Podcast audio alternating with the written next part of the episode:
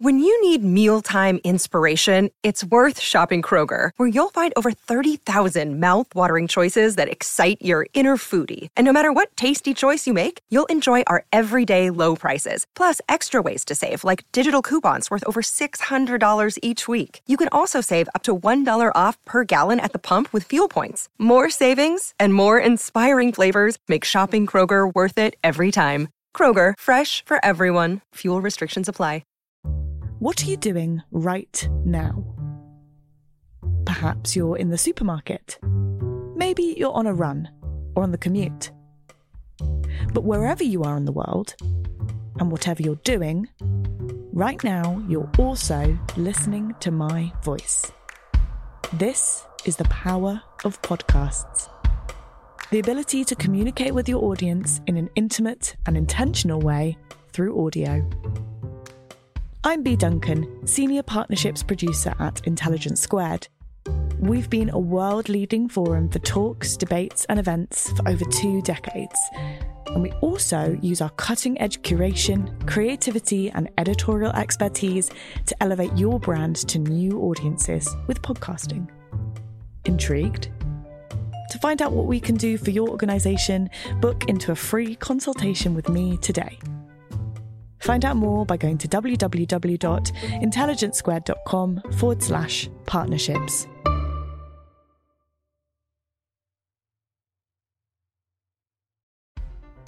If you love the Intelligence Squared podcast, you can support the show and help us do what we do by hitting subscribe via Apple Podcasts. And in return, you'll get bonus content, ad free listening, and early episodes too.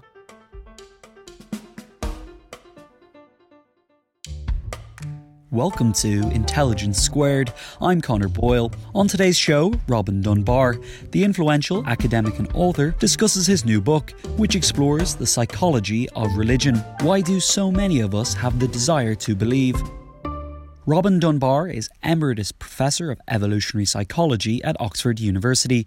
For the past 50 years, he's specialised in anthropology and psychology, focusing mostly on primate behaviour and cognitive function in humans to try and learn just why we behave in the ways we do. He's also the person who came up with the Dunbar number, the theory that humans can only really maintain around 150 connections at once. Think about how many people you actively check in with on social media media rather than passively follow, and you can start to see he may have a point. His latest book is How Religion Evolved and Why It Endures, which studies the psychology that underpins why faith is such an integral part of human society. Joining Robin in conversation is Stuart Ritchie, psychologist at King's College London and author of science fictions. Here's Stuart with more. Welcome, Robin. Uh, very much enjoyed reading your book. Perhaps to start off before the book, though, many people will be familiar with you from uh, Dunbar's number, uh, the number 150, and your studies of social groups. I wonder if you can give us a little bit of background uh, into them, and then we'll kind of see how that builds a foundation for your theory of how religion evolved. Okay, so Dunbar's number is really um, I guess the simplest way of thinking about it is that it's the limit on the number of relationships that you can manage at any one time. That's to say, friendship and family relationships broadly. It came off, actually came off the back of a prediction from uh, group size uh, plotted against brain size in, in monkeys and apes. And, and that equation, the regression equation for that, made a prediction of about 150 as being what we'd expect for humans. And um, slightly to my astonishment, this turned out uh, when I started looking for data on natural human group sizes to be about right. And um, over the last 25 years, I suppose, since I first uh, suggested this crazy idea, we've accumulated really quite a lot uh, of empirical evidence to suggest that this really is true. What's odd in a way is it turns out to be not only your natural social world, if you like, the number of friends and family that you have. So that's looking at the world bottom up from, from your perspective, embedded into a wider community. But it also turns out to be a natural grouping size for human groups or human organizations. So hunter gatherer, um, social organizations or um, the, the, optimal uh, size for military units, for example, or the optimal size for business organizations. There are all sorts of uh, kinds of weird and, and wonderful, in some cases, um, data sets that we've come across or people have sent to me.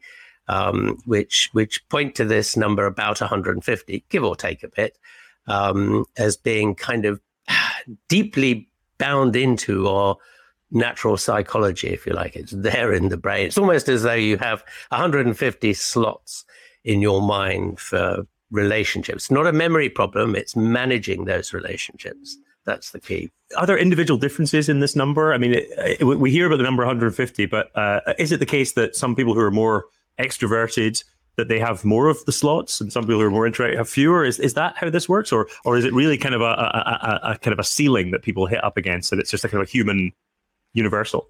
It's a it's a kind of general ceiling, but there's a lot of variation around that, and and we know quite a lot about what causes that variation. It is indeed due to personality differences. So extroverts, as you might well imagine, have more people in their uh, circle of friends, in particular friends and family. Introverts tend to have fewer. Um, there's an a, a, very strong age effect, so um, uh, it the size of this this uh, number increases I suppose from birth up through childhood and teenage years, he reaches a sort of peak somewhere around about 200, 250 in, in the late teens, early 20s, probably the early 20s, actually. And then from about the mid 20s onwards, it stabilizes, well, it drops and then stabilizes very consistently about 150. And then I'm afraid once you get beyond my age, um, which is clearly always going to be next year, as far as I'm concerned. it starts to decline inexorably as as, as you age. Um, there are gender effects, uh, although probably not so much in the total number. Um, there are gender quite strong gender effects in the size of the subgroupings that make up the 150, which we might come back to later. But essentially, you know, it's it's a sort of broad picture. Certainly, from, from an organizational point of view, it's there isn't much freedom of movement because 150 turns out mathematically to be an ideal number for information flow around networks. Either side of that, and in quite a narrow band either side of that, efficiency falls away very dramatically. It turns out. I think we should have a disclaimer at the start, which is uh, we're going to talk about uh, uh, why religion evolved. We're going to talk about religion as if we were, you know, Martian social scientists who who are just uh, observing this human behavior, and we're not necessarily making any claims about the truth value of any particular religion. Uh, we're uh, we're we're you know a, a religious person might tell you that religion evolved because it's true, right? Maybe it took us a while to get to the one true religion, which happens to be the one that they were uh, brought up, brought up in. But um, uh, in this case, it doesn't matter what your personal views are. So we're, we're coming at it as kind of outsider scientists. That's your approach that you're taking. Uh, am I correct? Abs- absolutely. Yes. Okay. So um, uh, you start off the book uh, by by mentioning that there are lots of theories of uh, religion, from uh, psychological perspectives, from social perspectives, sometimes even from political perspectives. Karl Marx talks about the religion as the opiate of the masses, and so on. Um, could you describe some of those previous theories and then uh, and what they lack and what it is that you've added with this new book uh, about the evolution of religion? I think probably actually there's have been two main kind of dimensions that people have explored. One is obviously the kind of beliefs and theology of religion, um, and the other is the psychology, particularly in the last well, 15, uh, 20 years, maybe, what's become known as the cognitive science of religion. Um, I mean, I'm not going to discuss at all really the beliefs component, although there are some interesting questions to ask about, you know, when do certain kinds of beliefs appear um, in the course of human evolution. But um, the cognitive science of religion tends to focus on um, the preset of the human mind for um, responding to certain kinds of, of things. So this is a very mechanistic view of, of um, religiosity, perhaps is the way to think about it, your tendency to be religious. Uh, there's nothing wrong with that. Um, I mean, it's all probably uh, um, beaten gravy to the story of religion as much as anything is. Um, the pitch I've taken, though, is to sort of, in a way, to step back to a much earlier anthropological social sciences tradition, the Durkheimian tradition. Say, actually, well, you know, it's not so much uh, the issue of the sort of mind's design per se for uh, absorbing and accepting religious ideas, but the way in which religion creates this sense of community bonding that's actually important. And that's a consequence of the kinds of religion rituals that religions engage in. And these rituals are kind of universal. You see them in pretty much all religions, maybe not all of them. Um, in in every religion, but certainly as a sort of set of activities, it's it's that sense of of religion as an activity um, and that, that the reason that's important then is it creates this sense of belonging, and it does it through what I've called the mystical stance, which is this sense of a direct communication between your mind and the divine mind. And you see this over and over again, but it's a uh, a, an, a, a feature of religions that's particularly prominent in in uh, what we might call more primitive. Uh, um, uh, animist type religions, so sh- shamanism and things like that. So that you know this sense and, and that sense of awe and and wonder and, and excitement that's created by this this apparent ability to engage directly with the mind of God, if you like, um, seems to be very very important. And I think it points to the fact that you don't join a religion. Well, you can grow up in a religion and come to believe uh, the particular beliefs, but you don't join a religion because of its beliefs. You join a, a religion because of the kind of raw feels you have of the experiences that you get during services and, and so on. It's very much your theory that uh, religion is adaptive then and not yep. uh, some kind of uh, either neutral thing that just kind of came along with evolution of the mind or uh, actually a maladaptive kind of bad byproduct. It's actually your view that uh, that these are uh, uh, that this is a, a, a uh, a social thing, uh, um, uh, an evolutionarily adaptive thing. So, is it the case then that religious people are better off in terms of their physical or mental health, or that they're more pro-social? Can you summarize some of the evidence on that, which which you do in the, in the book? I think the, the the burden of the evidence really comes down to the fact that there's a fairly consistent tendency for actively religious people, say people who go regularly to services and take part regularly, to be happier, feel more satisfied with their lives, um, to be able to cope with the vicissitudes of life, the, the traumas that life insists on throwing at you one way and another. Um, that they also tend to be healthier on the whole, uh, perhaps to recover more quickly from diseases or, or um, uh, from things like surgery or something like that, and and and in, in general to live longer probably and and i suppose the bad news is for for, for non-religious people they actually die more happily ah well that's uh well, for, for me personally, somewhat bad news indeed. But uh, yeah, so uh, although I, I, suppose there's a there's a caveat to to some of that, which is that when it comes to the sort of social aspects, my reading of the evidence is that uh, religious people are yes they're healthier physically and mentally and uh, um, indeed they are uh, uh, fitter in the evolutionary sense because they have higher levels of fertility and, and uh, so on but the um, the kind of the, the the outward benefits the pro-sociality does apply only to the in group uh, so there's the, yeah. the, there, yeah. there, there's um there's, it's a kind of a focused thing which I guess fits very well with your with your theory rather than um, uh, just being more pro-social in general and, and creating a kind of a, a, a, better world for all humanity. Yeah, yeah. I suppose I, I was taking the line just then, really in terms of the kinds of direct fitness benefits that has prompted, in general, the cognitive science of religion folk to take the view that there are none. Um, or there appear to be none, and therefore religion is a kind of aberration of mm. um, how the mind is designed for other perfectly good evolutionary reasons. Uh, and I guess I'm just making a pitch to say, well, actually, it's not quite true. It turns out, I mean, when they made those claims, I think there was not a great deal of evidence to that effect. But I think we've accumulated uh, enough evidence to see that, that there are direct personal benefits. That said, I don't think those personal benefits are the reasons that evolution has driven uh, uh, religion or religiosity to occur.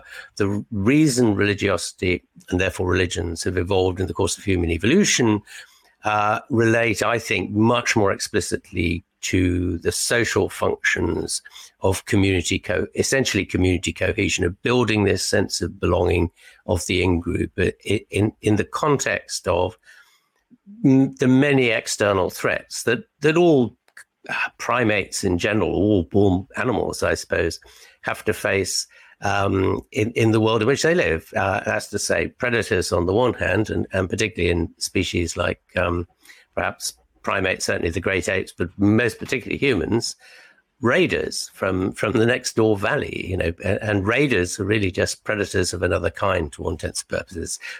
Either way, uh, mammals' general response to these kind of um, external threats is is to clump together in groups, and and the issue is how do you create these bonded groups that will stick together through thick and thin, and not sort of wander off because they've noticed uh, you know a particularly green patch across the other side of the river and abandon your friends abandon you, you know, for cavalier reasons like that. Now, uh, uh, at this point, perhaps I should uh, bring up an issue which you, you talk about in very early in the book, and it comes up again comes up again uh, uh, towards the end um, about a, her- a, scientific heresy, uh, which is um, uh, uh, the idea of group selection. Now, it sounds yes. sometimes when you talk about groups and benefits to the group and, and, and, so on, that you might be talking about this idea of group selection, which for anyone who uh, not familiar, is a kind of a, a, a, highly controversial and indeed, I think, uh, uh, very, very minority theory in evolutionary biology, where uh, uh groups are uh, the unit of evolution rather than genes. So normally, when we think about evolution, Darwinian evolution, we think about kin selection. So you're you're you're you're trying to benefit the genes that you're carrying, and that means that you benefit people who also carry your genes and you can be altruistic to them um, but not necessarily that it happens uh, to groups and when you when we talk about groups i think it is it is very easy to slip into a group selection sort of mentality and i wonder if we can maybe just kind of uh, uh, um, anticipate uh, and, and and debunk that idea before we get into talking about uh, the benefits in groups so so group selection is indeed the great her- heresy in, in, in evolutionary biology, for which you know, one normally gets flagellated uh, for even mentioning it. Um, uh, and the reason, the, the problem with it is not so much, if you like, the concept in the sense that famously there must be circumstance, the circumstances under which it could occur will occur somewhere in the universe, but it is, it is going to be extremely rare. It requires very, very specific circum, circumstances to occur. Now, in this context, what we're referring to is evolution for the good of the species or evolution for the good of the group, the particular group you happen to be in. And kind of cultural evolution has been seen as, as a possible version of that. But the problem is all the evidence where people have tried to test for these group selection effects gives negative results. It doesn't seem uh, really to work sufficiently often to be your first port of call. However, what people have kind of begun to realize in maybe the last 20 years only is that with these very social animals, and particularly the social mammals like primates, forming a coherent, cohesive, bonded social group becomes part and parcel of their individual strategies for survival and successful reproduction.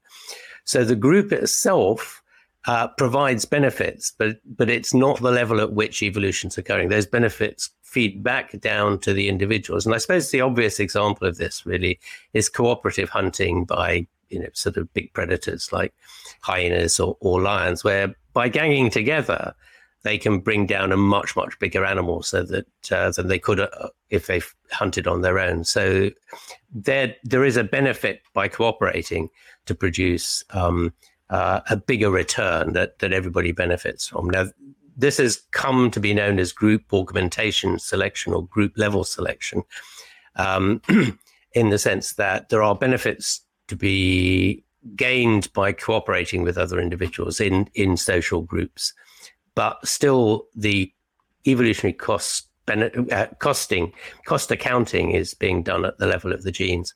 Mm. Here, there's uh, in the I mean the problem with cooperation is that you know it involves the the infamous problem that if you hang back, um, you know, somebody else pays the cost for you and you double benefit. Um, but in this context of, of just grouping together for protection, that doesn't arise. You either join the group or you don't. There's no cost to be paid in terms of, uh, or additional cost to be paid um, uh, that you can forego. So it, it, it, obviates that whole problem that um, has right. bedeviled the evolution of cooperation. Great. So let's talk about the the mystical stance. So it's part of your theory that modern religions, doctrinal religions, you you, you call them, have a kind of vestige uh, uh, of the more ancient types of religion with, still within them, and that involves the the sort of the ritual, the dancing, the singing, the fasting, uh, and, and, so on.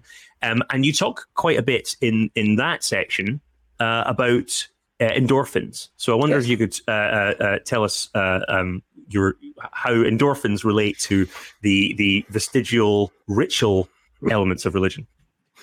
Okay, so the, the endorphins play a very seminal role um, in social bonding in primates as a whole. It's the main mechanism involved in social bonding. Um, endorphins are chemicals in the brain that are part of the brain's pain management system. They're opiates, hence the name. The endorphins is a contraction of endogenous morphine, um, meaning the body's own or brain's own morphine um, because chemically endorphins are very similar to morphine, but the difference is it's just sufficient that we don't get addicted to them in the same way that we do to the more conventional opiates that, that play such havoc in, in, in our lives. But they act in the same sort of way. They give you this, when they're triggered, they give you this sense of relaxation and calmness and warmth and everything's well with the world and, and trust uh, in the individuals you're with.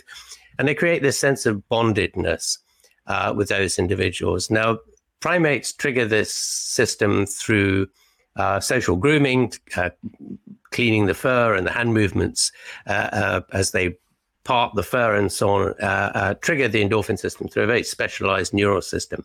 The problem with that is its intimacy means that it's a one-on-one activity.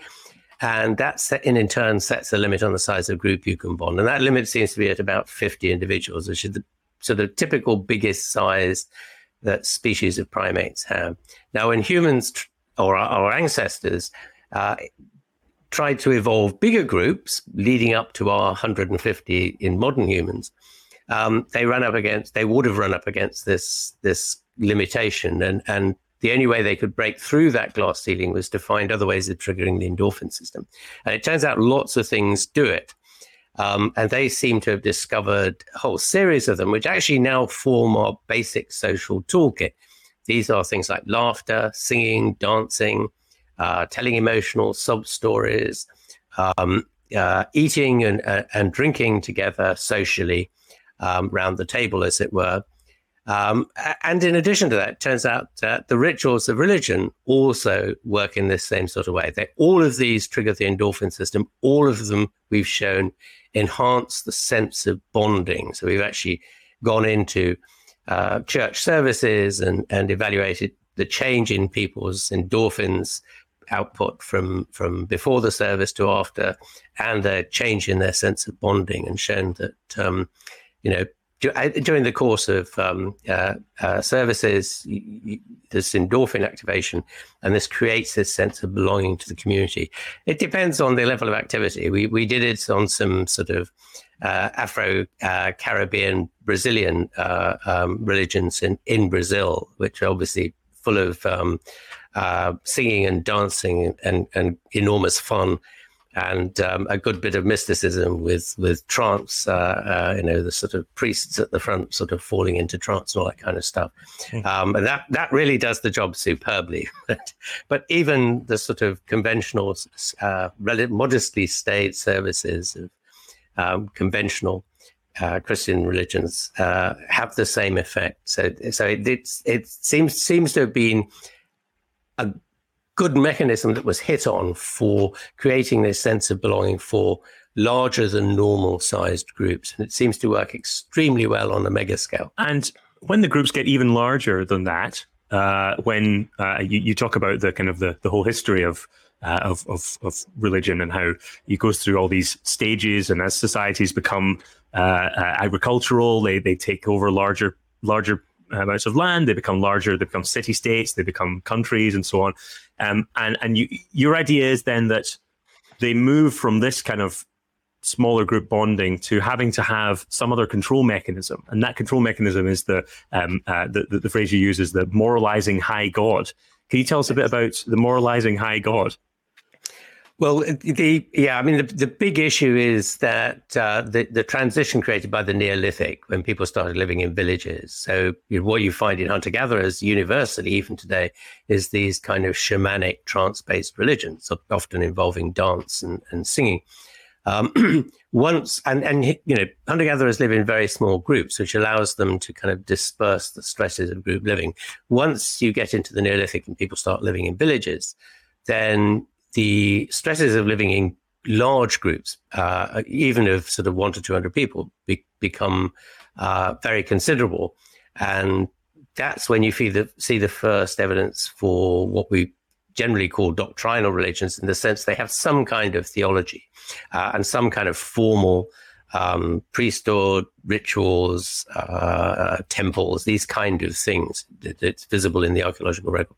There is a second phase that kicks in um, around about two to 3,000 years ago in what's known as the Axial Age, when you have what, what are broadly referred to as the revealed religions, which are the big modern world religions as we have them, um, appear very rapidly all around the same time, essentially, uh, you know, over a period of a thousand years, and um, and, in the same part of the world as well, in, in narrow latitudinal band, which is even more surprising, I think.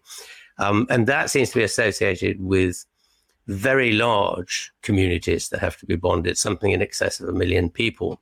So, you know, sort of small, uh, ancient um, empires, if you like, uh, in a context where there was major social and political upheaval. So they seem to have been a response to that.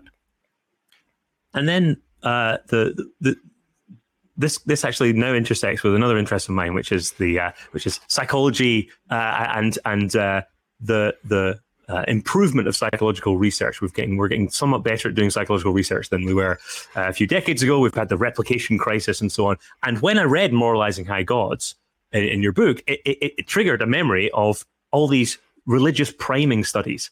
And then I was very happy to find that a few pages later, you say well, actually, a lot of these studies haven't turned out very well. They've they've failed to replicate. They've uh, they've not done so well. And these are studies where um, you get people uh, to be you they read about a, a, a, god your god is watching you they read a passage from the bible or something or they read something and it primes the idea is that it primes in their mind that there might be a god up there that's watching their behavior and that they better control things uh, they better control themselves and then when they go off to uh, uh, do a, a, a, game with someone, they're, it turns out they're more fair or they're less likely to steal a cookie from the cookie jar or whatever it is. Um, and um, so, so uh, uh, given that those studies haven't panned out, do you think the idea of you know God is watching you and you need to control your behavior is is weaker, or do you think it's just that those studies just were were not adequate to really test the the, the, the, the, theory that you have here? I think they're just looking in the wrong place. I mean, they, you know, they, they're assuming that this is an all encompassing effect. Um, so if you take a random set of people and stick them in the lab and tell them God's watching them, they'll all respond to that. Well, of course, if half of them are atheists, it's not going to work. Yeah. um, yeah. But uh, it, I think it probably is is the case. Although I'm not sure that anybody's actually uh, really tested this anywhere. Uh, if you had some deeply religious people, then it would work. But it does, in and in this sense, I think it, it seems to form part of a, a suite of um, theological structures, you might call them, which which give form and and uh, function uh, to a particular set of beliefs, a particular religion that make them work. And and you know the whole purpose of it is to is to try and uh, sort of make people better behaved in the context of the people the rest of the community they live with so that it doesn't break the community up which is otherwise what will happen if, if everybody goes around stealing the cookies from the cookie jar um, you know eventually people are just going to stop living together yeah. live in their own caves and that you lose the benefit of being in a community so what you want is mechanisms to make people kind of just behave better. Well, I think, you know, the real burden to that one uh, is, these emotional commitments that come out of the rituals and the performance, as it were, of religion, um, not the kind of theological, I suppose you might say, cognitive aspects of psychology per se, although clearly they will add gloss and and and polish to the effect. In other words, you know, if you, if you do a, a, very careful experiment, you'll surely pick up some extra benefit being being accrued by the fact that if people really believe that God is there and can see everything they do, even when nobody else can, then um, uh, it you know it it is beneficial, and every little every little bit helps, as the advertisement says.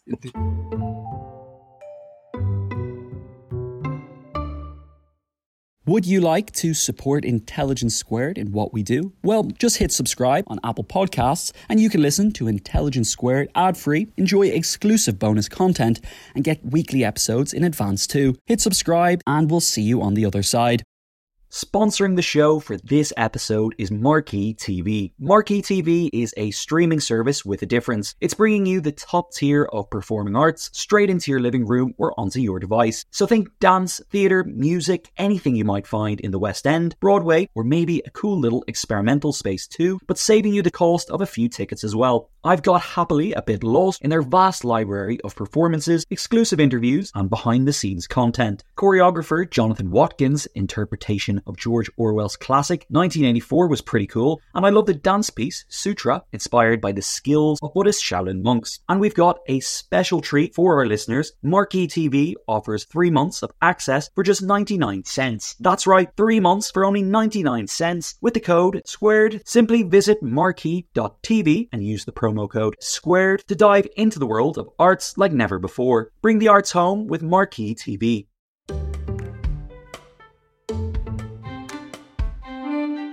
Now, um, time is ticking on, so uh, we better move on to the second part of the book's title, which is Why Religion Endures. Now, we haven't had the uh, results of the census yet. We filled in the census relatively recently, within the last year. Um, we haven't had the results yet, but the prediction, uh, I, I, think, and we, we can we can uh, discuss this, is that you know in the UK, uh, religion will have declined uh, we'll have fewer people who are religious now, and that's generally been the case. You know, if you look broadly in kind of Western countries, there are some exceptions, but generally, um, if religion is this uh, such an important aspect of society and such an important uh, way to bond people together and so on, why is it that we're becoming less religious? Uh, I, I guess this probably goes back as much as anything to a long-held perception in the whole history of religion, really. The, the religions are particularly active in contexts where there's a lot of uh, strife and uh, and unpredictability. So when the environment is very unpredictable, or when you're subject to ra- large quantities of raiding by by um, people from elsewhere, or mass, massive climate change triggering major um, movements of people ar- ar- around the globe, which has happened, you know, on many occasions in, in the past, um, then it, it, kind of makes the, if you like, the, I suppose, the comforts of religion and also the bonding component of religion especially important. So at the one level, it's kind of making you feel better about, you know, the these awful circumstances which you're having to cope with. Uh, but secondarily, it's also helping to bond the community to act as a defensive bulwark against these kind of kind of effects. And I suppose it can cut both ways because you know if if, if the community is bonded together, they can go out and raid other people and uh, help themselves to their food, um, uh, preferentially to being raided by their next door neighbors. But you know, I, I, I don't see any reason to to um, uh, view that as uh, unlikely. Although, uh, and there is, I think, there is some uh, evidence to suggest that, that some psychological evidence suggests that people do become more religious in those sort of contexts, although these are you know kind of small scale experiments mostly. So that would that would uh, I suppose cover the tendency of you know if you look at the list of uh, countries where th- there was a, a, kind of global survey and people were asked how important is religion uh, and uh, in your life and the countries where religion is most important are probably, I would, argue, and you can again disagree, probably places that we would rather not uh, live. Somalia, Afghanistan, uh, uh, Saudi Arabia, Yemen uh, are at the bottom, all the bottom of the list. And the countries where religion is less important are places like uh, Japan, I think, is the very top of the list. Estonia, Sweden, um, and also some there are also some kind of interactions with you know their communist countries. I think Vietnam is up very high there because of course religion was uh, uh, you know, stamped out as part of a communist communist system. So, um, but it does. Uh, uh, I, I, wonder if this is maybe just asking the same question again. But think about Japan, where there aren't any moralizing high gods there. Uh, they have either uh, Shintoism or Buddhism, or I think the, the majority of people have no religion at all. Um, there are some rituals as part of those uh, religions. Uh, you can watch them if you go to a shrine. You can watch the the, the, the, the clapping ritual and the throwing a coin in and, and, and so on.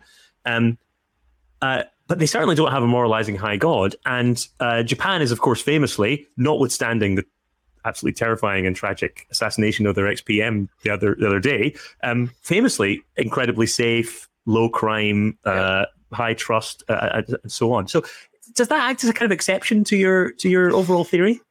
Uh, uh, not really, I think, in the sense that at least this, at least this is what I was told when I was in Japan, is that everybody is both Shinto and Buddhist.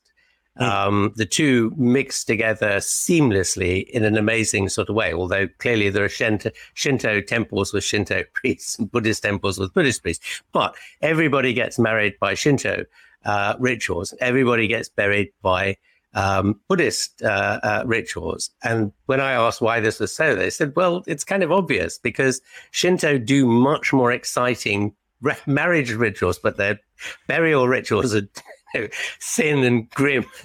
and the Buddhists really do a good job on on funerals, but their weddings are pretty pretty uninspiring. Um, but I think that's a sort of accident of, of, history in a way. And I think it's probably helped. I don't know what the history of these two beliefs are going back through the centuries, as it were, whether they were much more in competition with each other at some point. But I think probably a lot of the sense of um, uh, modern Japan probably comes out of the fact that, that you know, certainly after the, the, the end of the Second World War, but you know, that was a bit of a blip, if you like, because they they'd been doing pretty well right the way through the through the 20th century, from um, you know, sort of uh, in terms of shipbuilding and and uh, you know, sort of whiskey production, which was hmm. got in there very early on by some guys from Peterhead who uh, taken out there to start it.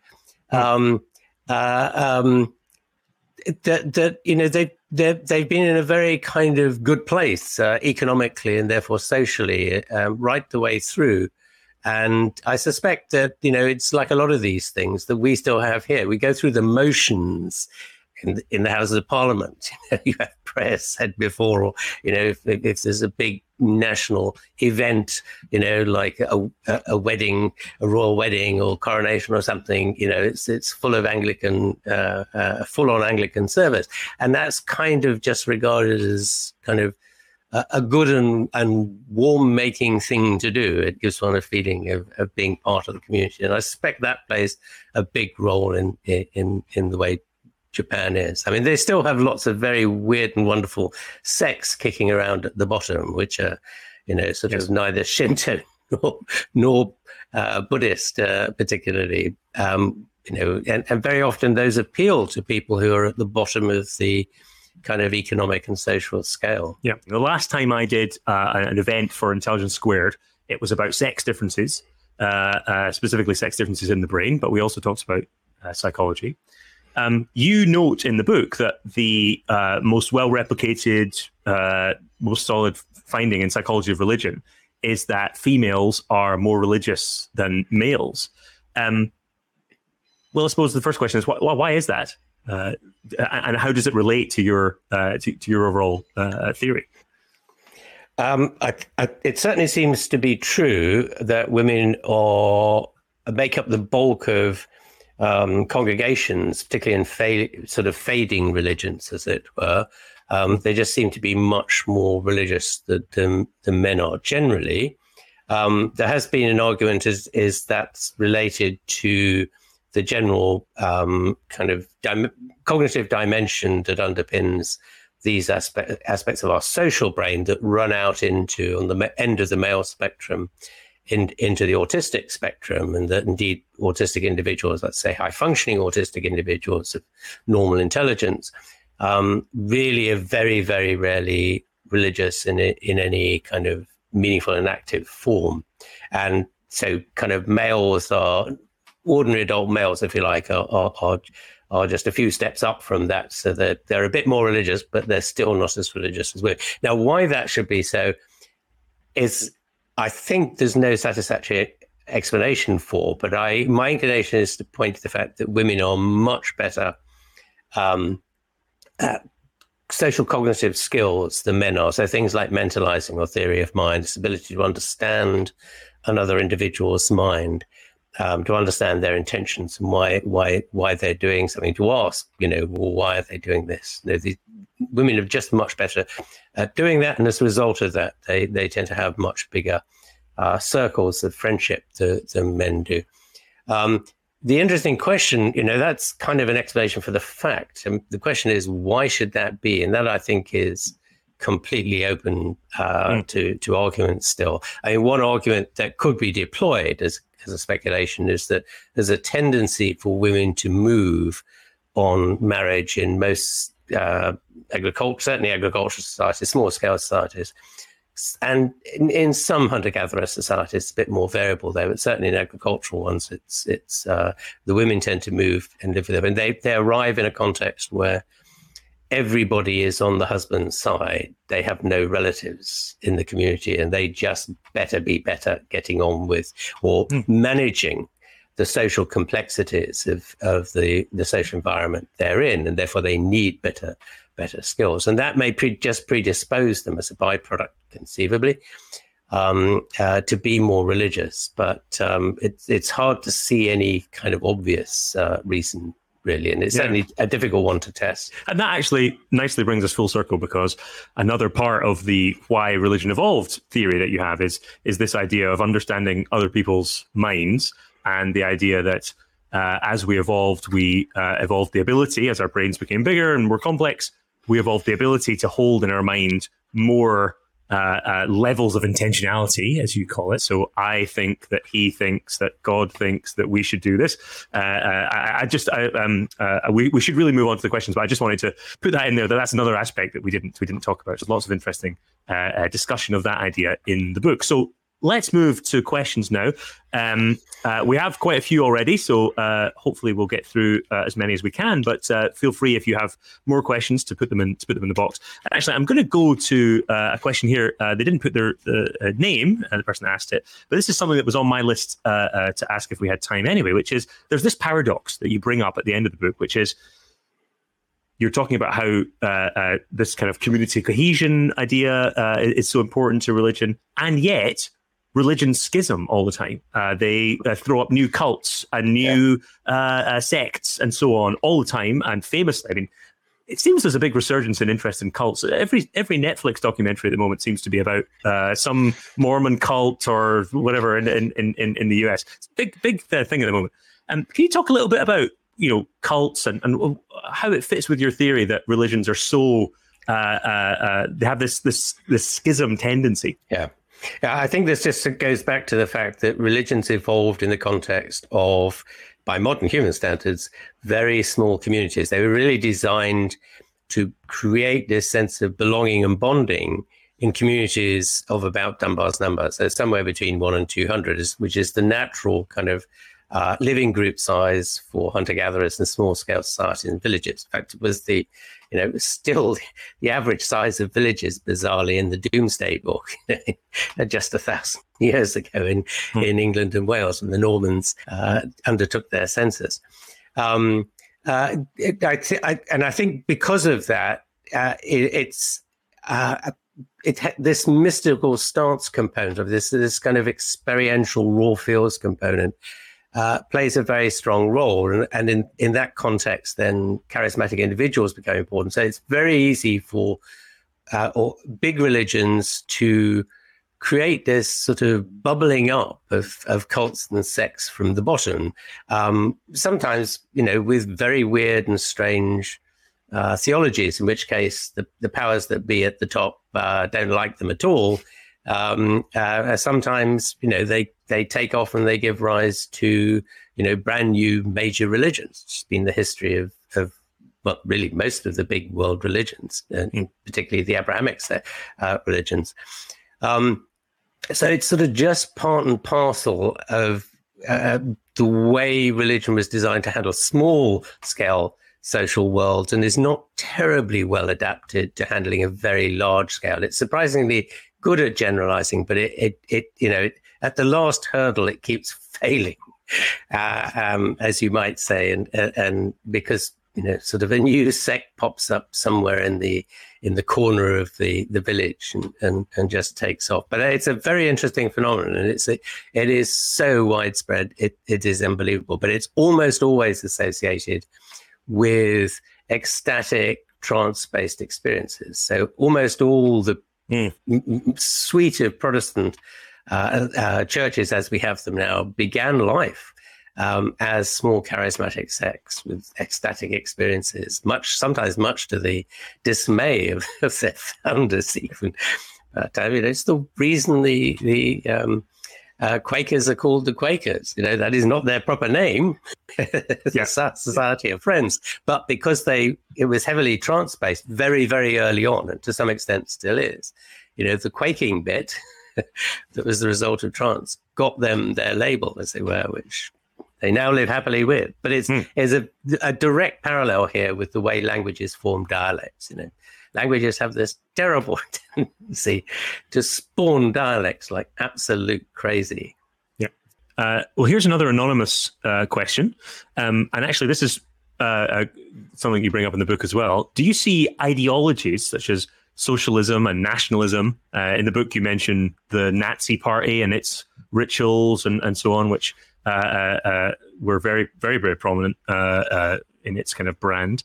Um, do you see them as, as performing the same function as religion?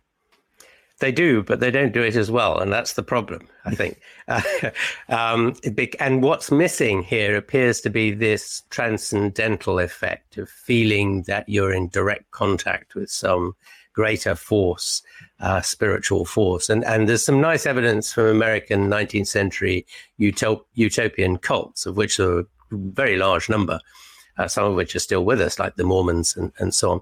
But if you look at their uh, survival times um, uh, during the 19th century, the uh, the ones that had a religious basis to them, almost irrespective of what that religious basis was, survived for about 10 times longer than mm. purely secular ones. There are a lot of secular ones based on Owenite, Richard Owen's ideas. Richard Owen, you'll remember, founded New Lanark up in um, mm. in Scotland, which I'm sure you know very well, having been Visited there many it. times. Visited it at school. Yeah, yeah, absolutely. Yeah.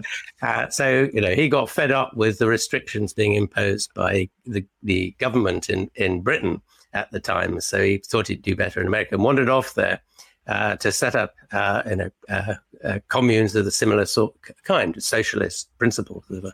Unfortunately, none of them lasted more than about 10 years. They had a very, very short lifespan, and usually because uh, I, I, the, either the um, uh, leader the charismatic leader ran off with the the, the takings of uh, and and uh, the money, or or, or or, ran off with uh, uh somebody's wife. So one of the two usually happens, and that didn't seem to happen in religiously based ones. And maybe there's a sense there that there's a the kind of um, uh, moralizing high God watching over people's behavior when nobody else can see them does have some sort of effect. Well, that actually brings us uh, nicely to another anonymous question, which is it seems that a lot of religions are devised by men in order to suppress women. Discuss. Yeah, I, I don't think that's so. Um, I, I, think that uh, a lot of the religions come out of people's particular experiences and cogitations, as it were, and, uh, uh and they it gives them ideas um, which they didn't try and implement. But I, it, at the end of the day, what then seems to happen is they tend to attract women followers in, in large numbers. Um, and that's the root of the problem. So although it, you know, it, it didn't originate uh, as a as a, a means of uh, oppressing women in, in that sense, and shouldn't do so necessarily. There's no reason to expect it. I'm afraid that's one of the frailties and failings of human nature that it just does over and over again. I mean, it's quite bizarre. Particularly in the in those cults that we that we mentioned, it tends to be, uh, and you you talk about this in the book, the kind of sexual element uh, with the yeah. many many wives and the really yeah. uh, sort of almost slavery that's happening. Uh, in, yes, yes, in, yes, yeah. Jarvis asks. Uh, did you speak to religious people uh, when you were doing uh, the research for your book? To what extent does your kind of personal uh, interactions with religious people shape your uh, your your your theory? I guess it's a combination both of lifetime exposure to different kinds of religion because I had the looking back on it the fortune to grow up in a very multicultural um, environment in Africa where I was exposed to very large numbers of religions simultaneously. So you got to know around the edges of these different religions, um, uh, you know, what, what their beliefs were in a, in a way which you really probably wouldn't do, uh, or certainly not at the time, um, in, in, living in any particular European country where you'd be exposed to one religion within your community. So that was very formative because it allowed me to sort of uh, notice what was going on.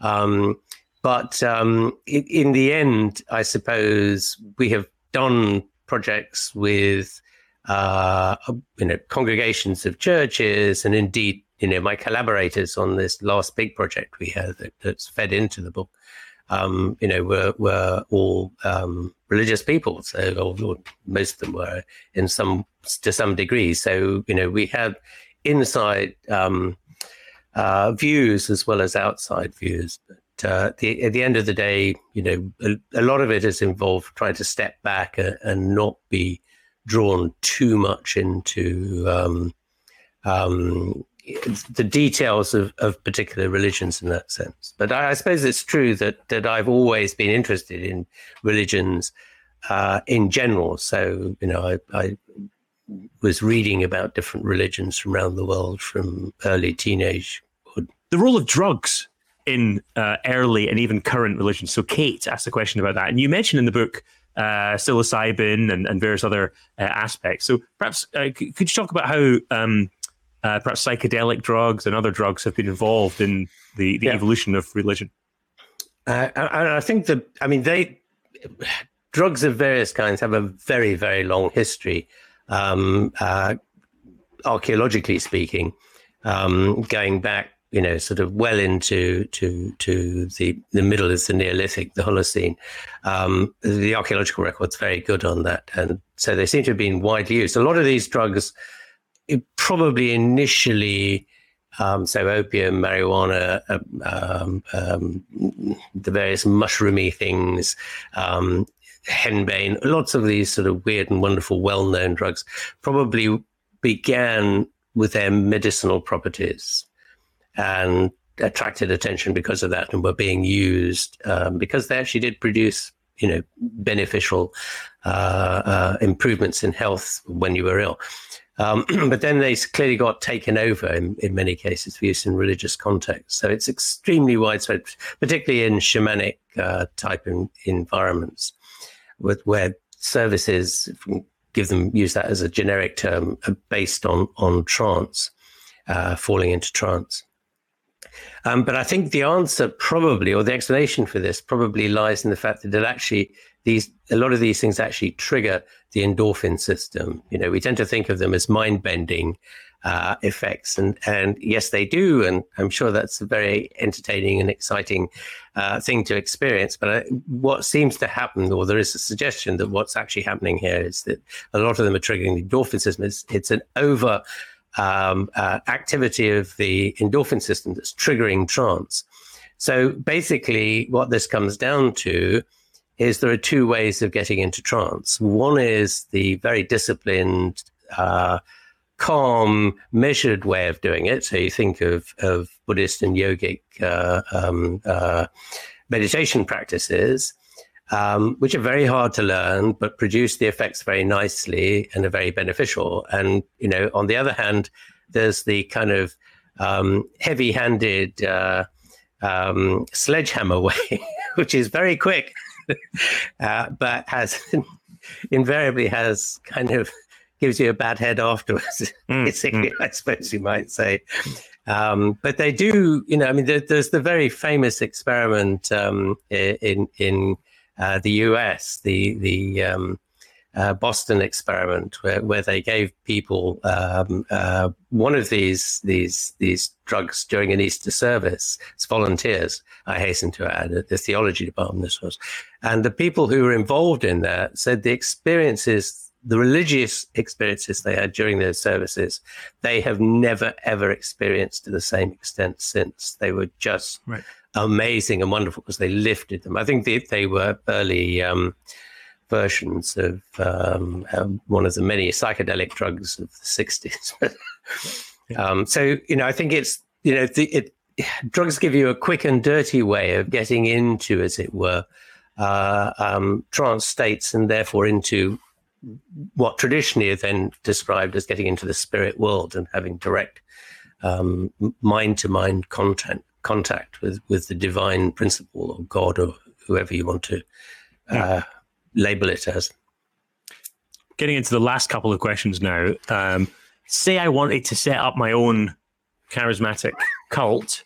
Uh, what is the psychology that makes uh, a cult leader? And then I suppose the, the second question is uh, what's the psychology that makes one more susceptible to being a cult member? Uh, yes, I, I, I think both of those are quite difficult questions to ask. People have asked them extensively previously, and there have been quite a large number of attempts to try and study um, the the leadership side of it. Although, as you might expect, on the whole, cult leaders are rather reluctant to expose themselves to uh, um, uh, close analysis. In partly because I suspect very often they intuitively know that things aren't 100% as they want to describe them. And they don't want to be kind of uh, found out, or they don't want to be found out to themselves. You know, it's, it's, you know, if it's, if hmm. you're told suddenly that your world doesn't work the way it is, it's a major psychological trauma for you. So, you know, naturally, nobody wants to give up their beliefs that easily. Um, but I, I, there is a sense in which or let's say it's quite interesting that a lot of the people who create cults, the charismatic leaders, are loners, um, slightly kind of um, off center on, on a lot of psychiatric dimensions, as it were. They're not necessarily clinically um, uh, uh, uh, troubled, but you know they they're they're they're not they're they're a bit more kind of um, uh, psychotic than than the average for the population. Um, that they spend a lot of time wrapped up in themselves. This is very, very common. Uh, you know, they'll, they'll have some major trauma uh, in life, and they'll retreat into, you know, won't leave their house, or they'll go and uh, hide in a, a, cave or something, and then emerge literally years later, very often, having become enlightened. And I think that's again consequence of you know being thrown into trance by the things they're doing and by the tra- the tra- traumatic experiences at a psychological level. Why people follow, I don't know. I mean, it, we just do that. We seem to do that all the time. Um, you know, we do it in in the context of business. You know, the person who sets up, uh, we won't mention any names, but sets up, you know, some very successful business, be- becomes a charismatic leader, whether we like it or not. And mm. probably things work better if there is a sense of that, because then everybody who works for them has a commitment to them. Uh, to to to and the things work better. Um, but, but, like all these things, a little bit of charisma, charisma is good for you. Too much charisma um, probably you know is a disaster. Well, that's a good uh, point, I think, to end. So, uh, thank you so much, uh, Robin, for uh, for the conversation. The book is how religion evolved and why it endures. It's well worth a read if anyone's interested in these topics, uh, even in the slightest. It's, it's full of ideas. Uh, thank you so much to, uh, to, Intelligence Squared for hosting our conversation, and uh, thank you so much uh, for everyone to everyone in the audience for joining us tonight.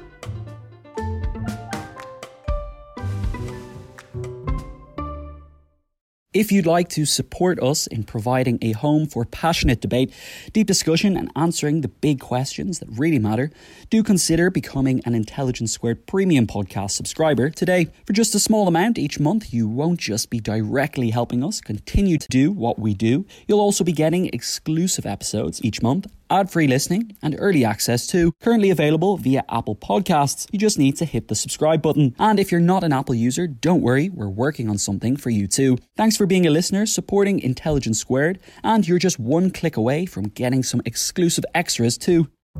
What are you doing right now? Perhaps you're in the supermarket. Maybe you're on a run or on the commute. But wherever you are in the world, and whatever you're doing, right now you're also listening to my voice. This is the power of podcasts. The ability to communicate with your audience in an intimate and intentional way through audio. I'm Bea Duncan, Senior Partnerships Producer at Intelligence Squared. We've been a world leading forum for talks, debates, and events for over two decades. And we also use our cutting edge curation, creativity, and editorial expertise to elevate your brand to new audiences with podcasting. Intrigued? To find out what we can do for your organisation, book into a free consultation with me today. Find out more by going to www.intelligencesquared.com forward slash partnerships.